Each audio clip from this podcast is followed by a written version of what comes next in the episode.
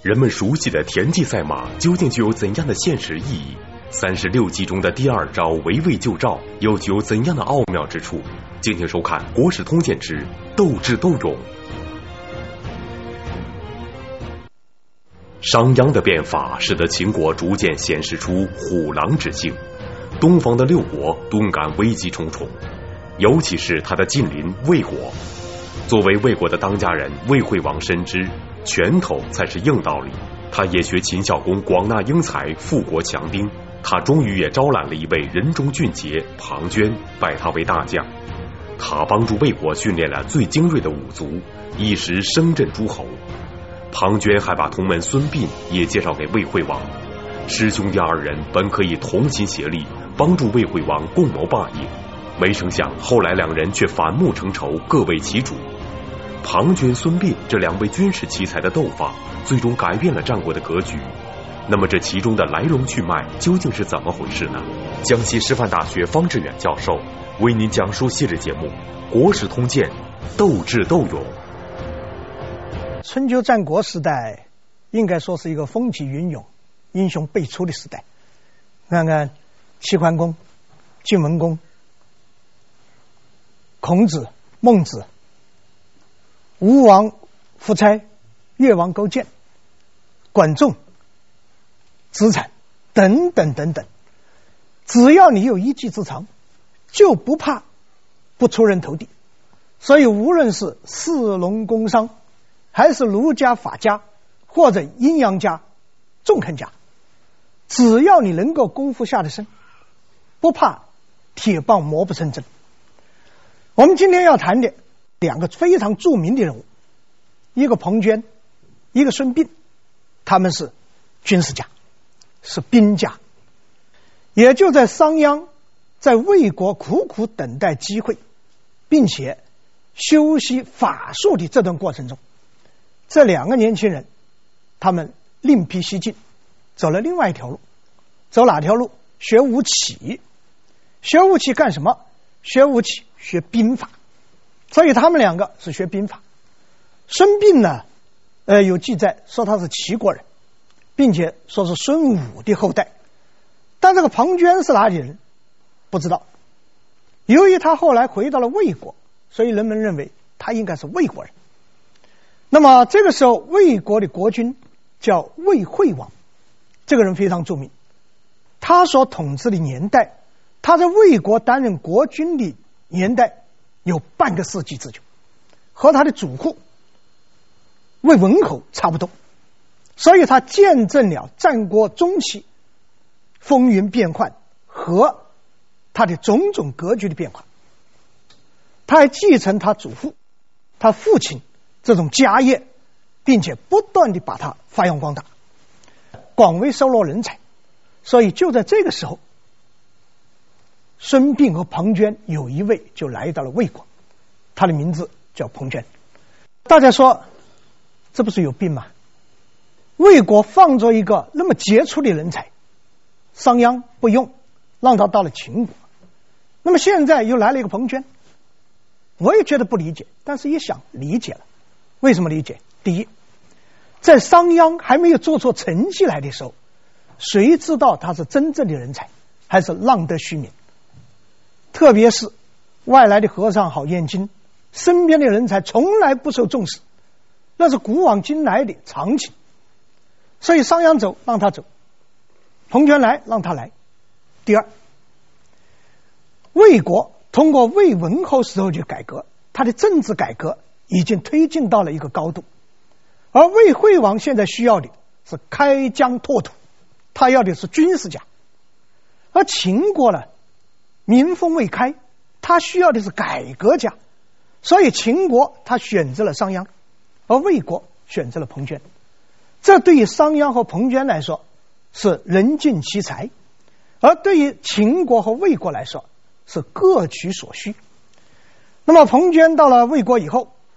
带着了一支曾经经过吴起训练的武卒，四处出击，闯下了极大的名头，而且功劳也越来越来越大。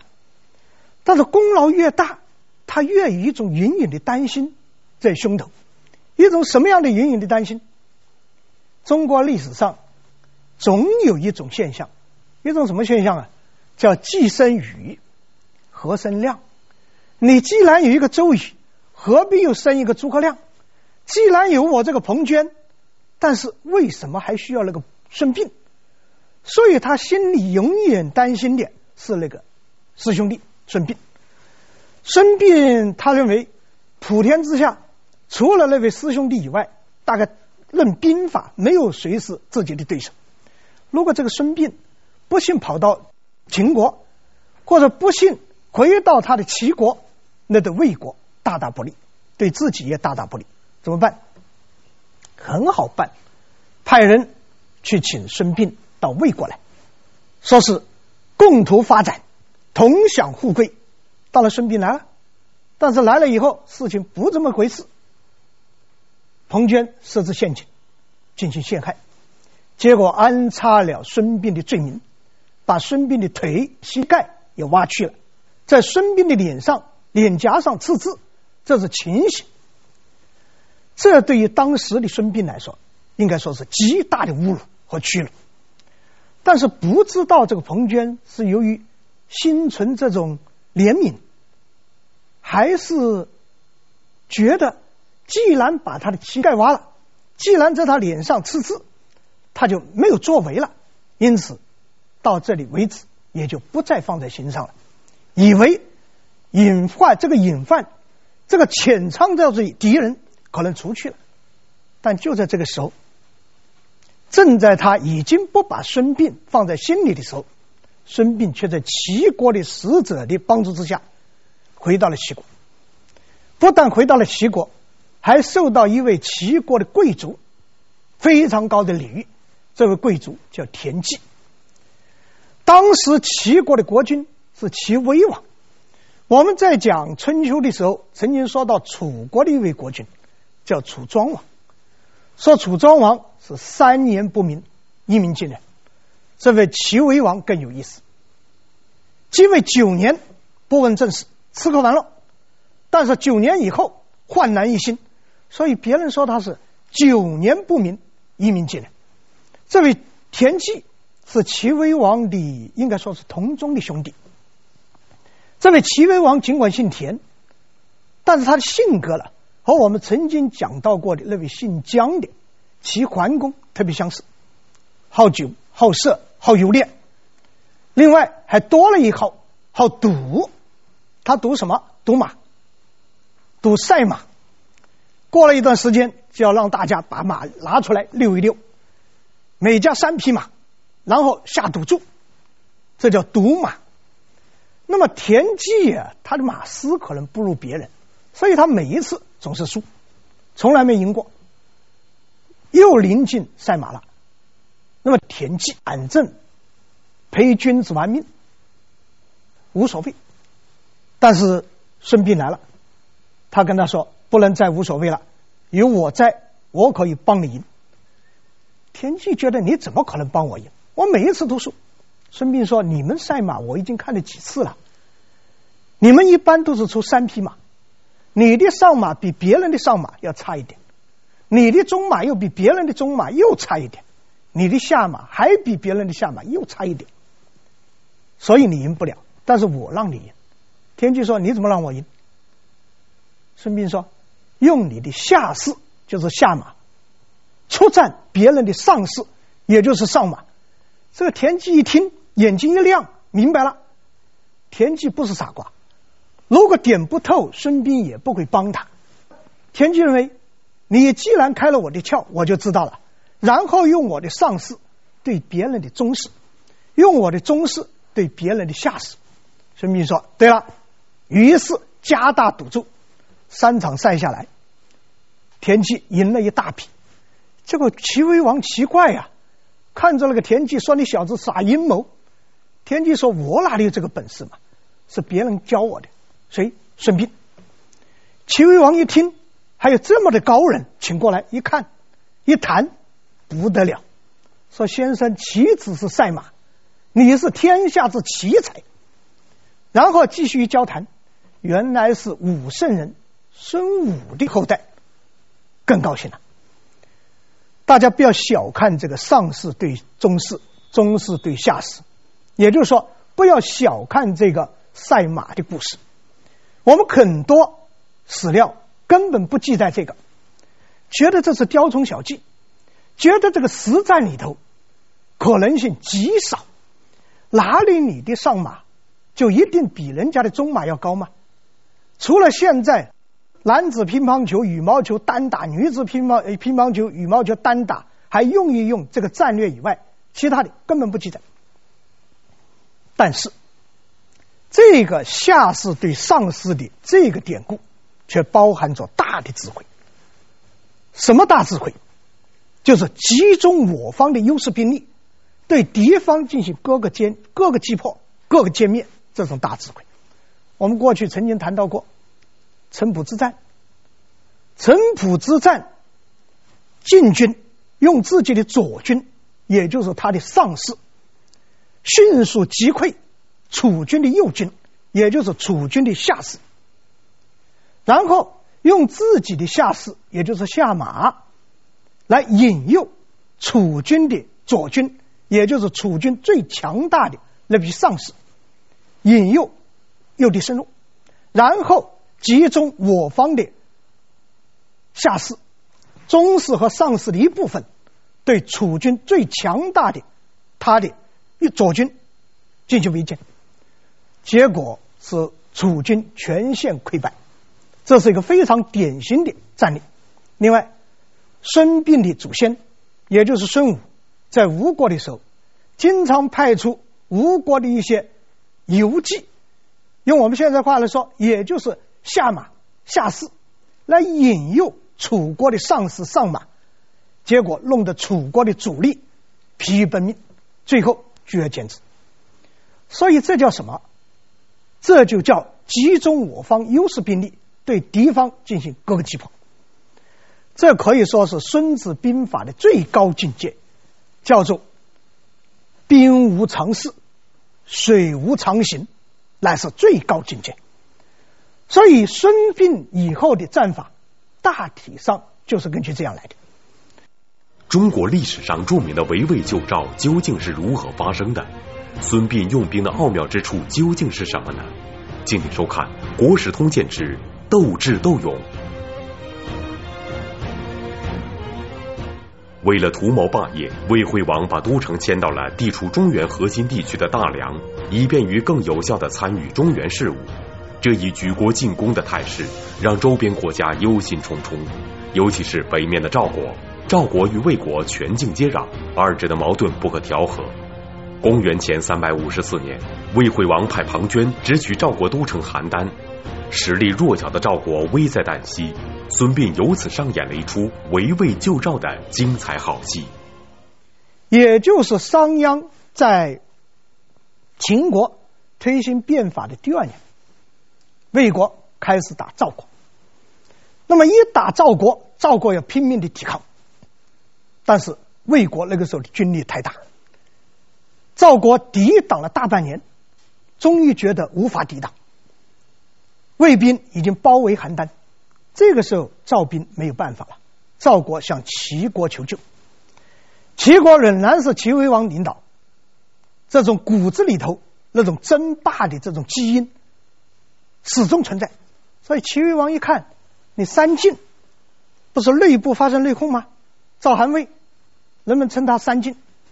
你现在在鹬蚌相争，那么我齐国就可以渔翁得利了。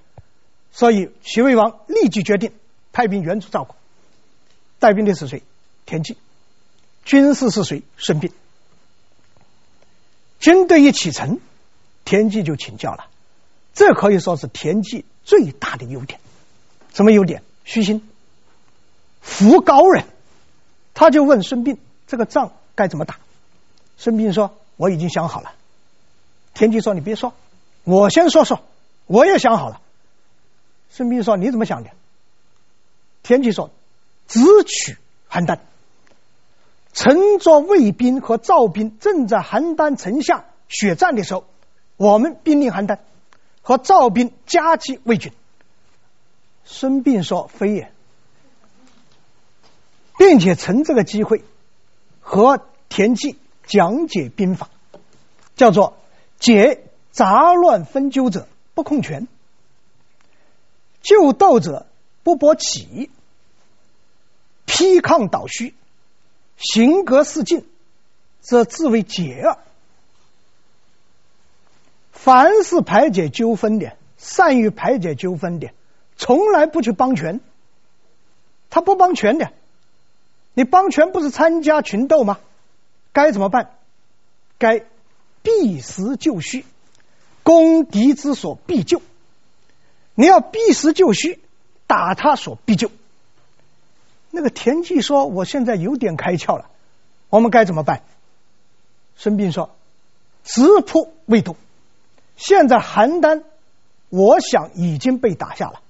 你看看，当魏军包围邯郸的时候，赵国迟迟没有向我齐国求救，拖了半年才向齐国求救，说明开始不想让我们插手。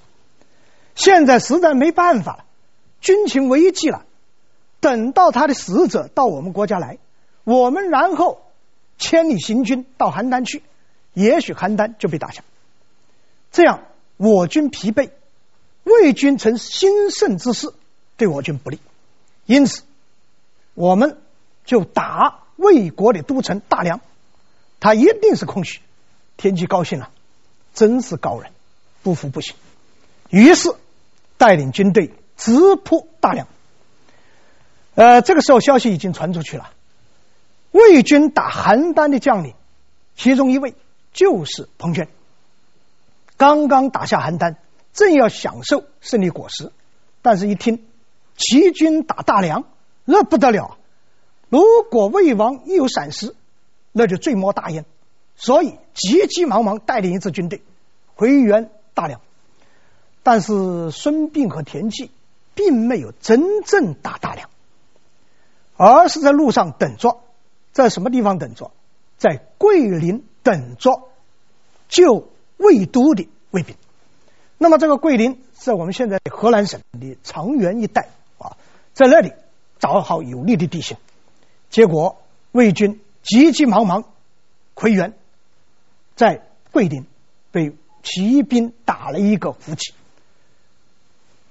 完全没有准备，完全不知道他竟然没有到大梁去，而就在路上等，这个战例。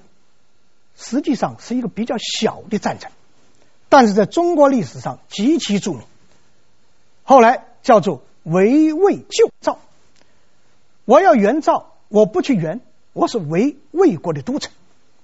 那么攻敌之所必救，然后我们以逸待劳，伏击运动中的敌人。后来的军事家经常用到这一招，也有好事者后来编了三十六计。把这一计编到第二计，仅次于瞒天过海，那是第一计。第二计就是围魏救赵。据有些材料记载，彭涓也在这一次战战斗中被俘虏了，被骑兵俘虏。但是孙膑卖了一个人情，把他放了。尽管放了，但是彭涓仍然不以为戒。为什么呢？因为彭涓在和齐军的战斗中。无论在这之前还在之后，都是胜多败少。另外，三晋的兵从来就不畏惧齐兵，恰恰是齐国的军队怕三晋的部队，因为三晋的军队战斗力特别强。为什么孙膑围魏救赵的策略屡试不爽？深谙兵法奥妙的庞涓为什么会被孙膑牵着鼻子走？请继续收看《国史通鉴之斗智斗勇》。经过十几年的经营，魏惠王决定要做一件前无古人的大事，他要取代周天子，成为一位真正有能力贯彻自己意志的王。公元前三百四十三年，魏惠王举行了正式称王的登基大典，成为中原诸侯国中第一位称王者。然而不久，东方大国齐国就向他发起了挑战，孙膑、庞涓各为其主，展开了一场利与智的对决。时间一晃。十多年过去了，到了公元前三百四十二年，这个时候也是商鞅变法大有成效的时候。但是，商鞅在内部变法，军队还没有东进。这个时候，魏国还是中原第一强国，所以他继续在四处开战。到了公元前三百四十二年，和赵军联合打三晋的另外一个国家，打哪个国家？打韩国。大家说，这怎么回事？十多年前，魏军按着赵国打，按着赵军打，现在赵国又和魏国联合起来打韩国，怎么回事？这正是那个年代的一种常态。什么叫常态？今天你联合我打另外一国，然后我联合另外一国又打你这一国。我们有一句非常著名的话，叫做“没有永远的朋友，也没有永远的敌人”。在战国时期。如果形容国与国之间的关系，这就非常恰当。那么韩国抵挡不住，又要求援，求谁？又希望齐国来援助。结果齐国一看机会又来了，继续打吧。带兵的仍然是田忌和孙膑。田忌说：“这一仗怎么打？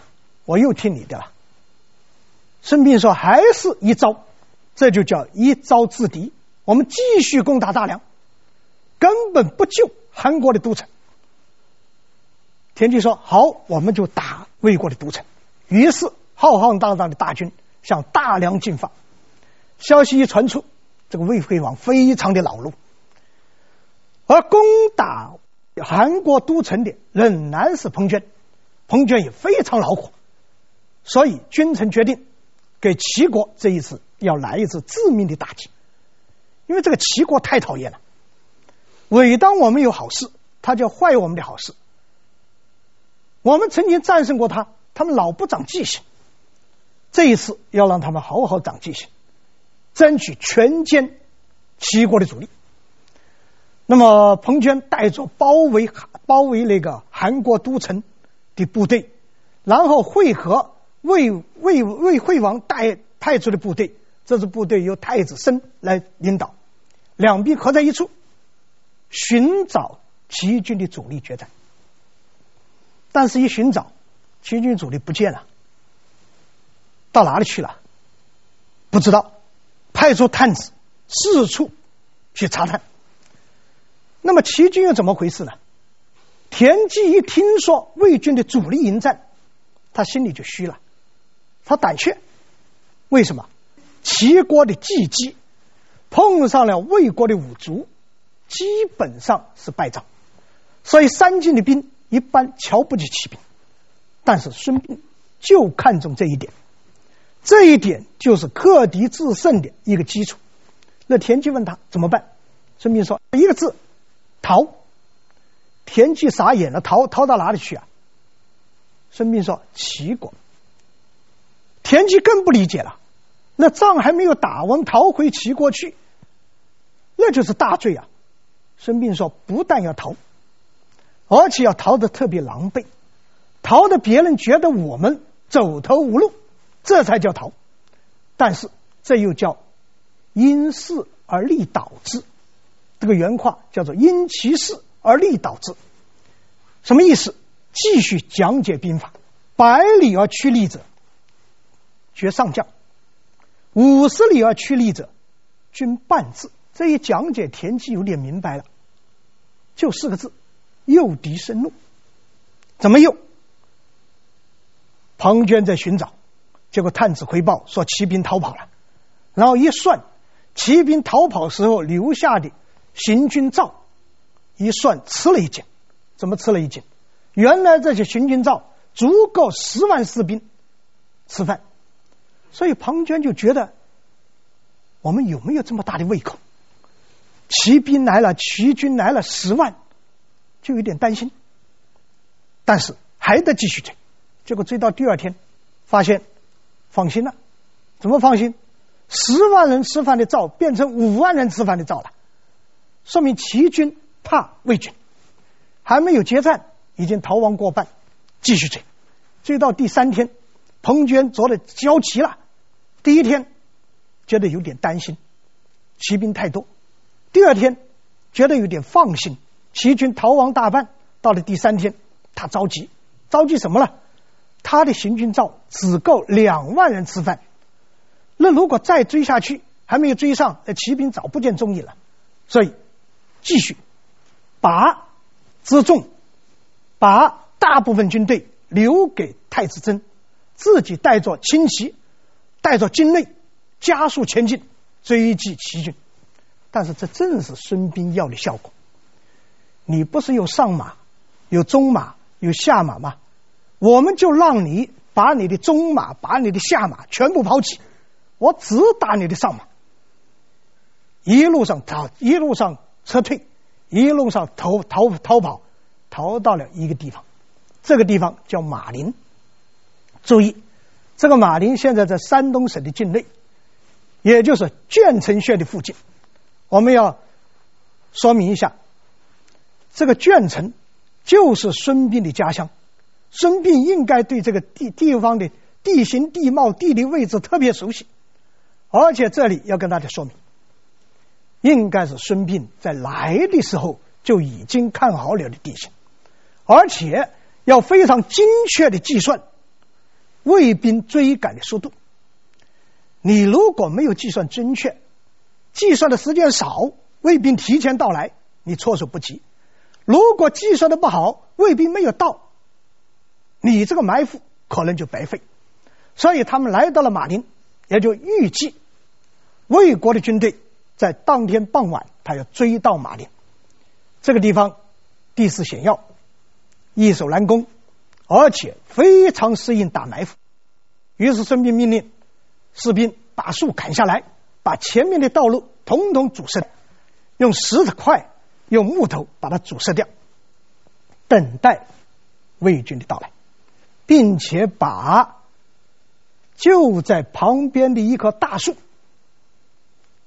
剥下一块皮来，然后上面书写一句话：“彭涓死于此树下。”并且吩咐埋伏好士兵，两边山头埋伏上万名弓箭手。如果一看到魏军点火，立即万箭齐发，结果彭涓匆匆忙忙带着魏军的军军队一直的追赶，追到了马陵，发现前面已经被拦截了道路。彭涓这个时候还丝毫没有想到可能其中有诈，他的一个想法是什么呢？一定是齐军怕我军追上，于是来延缓我军追击的时间。而他这样想的。因此，命令士兵清除道路，让我军通过。结果一清除道路，发现树边有棵树，唯独这一棵树没有被砍倒，而且好像上面隐隐约约有字。于是让人点起火把，一看这个字，上面一行字：“彭涓死此树下。”这边一点火，等于给了齐军一种信号。齐军在山头上万箭齐发，彭涓一看，糟糕，又中埋伏，于是带着魏军突围，但是突不去啊，前面仍然被堵死，后面又被堵死，就活活被射死。结果还有人传出一句话来，说彭涓临死的时候，并不是被射死的，而是拔剑自杀的。自杀之前留下了一句临终遗言。叫什么呢？说遂成庶子之名，什么意思？终于让这个庶子这小子成名了。我自杀算了，既生瑜，何生亮？有你这个亮，我这个瑜死了算了。《史记》里头经常有这种非常形象的描写，包括以后项羽自刎在乌江，也说非战之罪也，天亡我也。还有其他的都有这种笔法，所以后来的历史学家和后来的读者就老是想提出一个疑问：临死时候说的这句话是谁听到的？又是谁传出去的？司马迁又是听到谁说的？口耳相传的？呃，但是有些时候啊，对历史著作我们也不需要那么多挑剔。历史学家写到兴起的时候。偶尔写写心理活动，也不要太责备。当然，这是文学家的语言，所以说到《史记》，我们说它既是文学著作，又是史学著作。为什么它那么脍炙人口？就是因为它在里头带着文学的色彩。我们今天常用的“纵横”一词，来源于战国时期的国际关系——合纵连横。那么，纵横究竟是什么？它又如何改变了战国呢？敬请收看《国史通鉴之合纵连横》。马陵之战是战国中期一次划时代的战争，魏国的战神庞涓中伏战死，魏军十万精兵全军覆没。从此以后，中原的第一强国魏国国运中衰，一蹶不振。正在魏惠王为痛失爱将而心灰意冷之际，又有一个传奇人物为他献上了一个与庞涓截然不同的治国之道。那么，魏惠王能够听进去吗？马陵之战以后的不久，经过商鞅变法已经强大起来的秦国，开始出兵东进，夺取了河西地区。这个河西地区被魏国是占了将近半个世纪，成为岔入到秦国心脏的一个致命的楔子，现在终于被拔除。魏国的西河郡从此不存在，那么秦国扫除了东晋的障碍，从此以后变成了东方各国，特别是三晋的梦魇。这才是魏惠王感觉到的最大的问题。当然，申病和田忌他没有想到这个，所以我们也可以看历史的发展，历史的进程，它往往。不是受人的意志所左右的，所以它充满着戏剧性，充满着不可预测性。这个马陵之战就是这样。那么就在魏惠王为这个马陵之战弄得焦头烂额的时候，他一定他在后悔，后悔什么呢？第一，后悔没有听公孙错的公孙错的话，把商鞅这小子杀了，结果商鞅跑到秦国去了。成为我们巨大的祸害，他现在一定又在后悔，后悔什么呢？后悔没有让庞涓把孙膑给杀了，弄得东西受敌，两方面受敌。但是就在他烦恼、他郁闷的时候，来了一个人，来了一个后来著名的人物，谁？一个卢氏，孔子的孙子的弟子，叫孟子。孟子来到了魏国，来到了魏国，魏惠王很高兴啊，因为从他祖父、他父亲开始，就对卢氏特别的尊重。那么他把高规格的把孟子迎请过来，就问：“先生千不远千里而来，有什么可以利我魏国的吗？”本来这是很正常的一句问话，但是没有想到受到孟子的当头棒喝。孟子怎么说？我此次来不谈利，何必谈利？我只谈两个字，哪两个字？一个仁，一个义。我为什么谈这两个字？孟子说的很有意思。君曰：“何以立五国？”大夫曰：“何以立五家？”士庶人曰：“何以立五身？”上下交争利，而国为义。当上上下下都在谈钱的时候，这个国家就乱了。所以我谈的是一个仁，仁者爱人，大家就相互之间不争权夺利了。还有我谈的是义，一个人如果有仗义，他一定不会亏待他的国君，不会亏待他的朋友，这样天下就太平了。你看看他有他的一套。这个故事后来就变成叫。孟子见梁惠王，是儒家著作里头的一个非常著名的故事。后来之所以著名，因为孟子成为亚圣了。亚圣的经历是需要著名的，特别是孟子和《论语》和《大学》和《中庸》一道成为四书之业，成为明朝和清朝读书人考科举必考的必读书。所以这个故事非常著名。但是我要说。这个故事在当时充其量是一个小小的插曲。为什么说它是一个小小的插曲？第一，那个时候还没有独尊儒术，儒家学说还是和法家学说、兵家学说、农家学说、阴阳家、纵横家、道家在一起，它是各种学派的一致。第二，魏惠王根本没有采纳他的意见，在当时也不知道有多少像孟子这样的人，像我们将要说到的苏秦和张仪这样的人，就在外面四处游说，谋得富贵。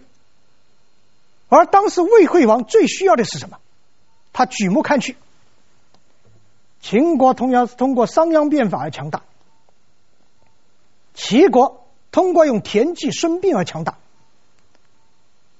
而我国，我们魏国是通过李悝变法，通过吴起训练五族而强大。你这个仁义之说现在有什么用？你跟别人谈仁义，别人跟你搬拳头，你还不是死路一条吗？所以魏惠王这个时候最需要的是能够实干的，而不希望这种说大道理的。所以我们当年说，商鞅到秦国去见秦孝公，说王道，说帝道，秦孝公都觉得既愚又阔。这就像现在魏惠王看孟子一样。但是我们话说回来，虽然当时魏惠王没有采纳孟子的建议，虽然孟子见魏惠王在当时只是一个小小的插曲，但是孟子所倡导的仁。和义，恰恰是儒家学说的核心精神，应该说是中国千古以来的社会和谐、社会进步的一个基本价值理念。那么到后来，儒家和法家的合流，富国强兵的道理和讲究仁义的道理，要两者并用，两个拳头都要硬，否则国家一定出问题。所以从这个意义来说，孟子见梁惠王，又应该是战国时期的一场非常重大的事情。那么就在这个时候，又有人来到了魏国了。但是这个人来到魏国，倒不是在讲仁义的，而是来讨论我们东方各国如何联合起来，共同抗击秦国。哎，这个倒是魏惠王很高兴的事情。因为在他看来，东边的这个齐国还是比较好对付的，因为齐国好面子，好讲仁义，所以魏惠王跟齐威王一沟通、一交流，两国的国君在徐州见了一面，就相王了。什么叫做相王？你承认我是王，我承认你是王，大家捐弃前嫌，一致向前看，这个比较好解决。但是秦国不是这样。从来不讲仁义，他也不要什么面子，所以东方各国说他是虎狼之情，动不动斩首行动。所以有人说要联合抗秦，这倒是很好的事情。但是当这位来鼓动、来策划联合抗秦的人来到魏国的时候，魏惠王已经死了。那么是谁来到了魏国？我们下一次再说。谢谢。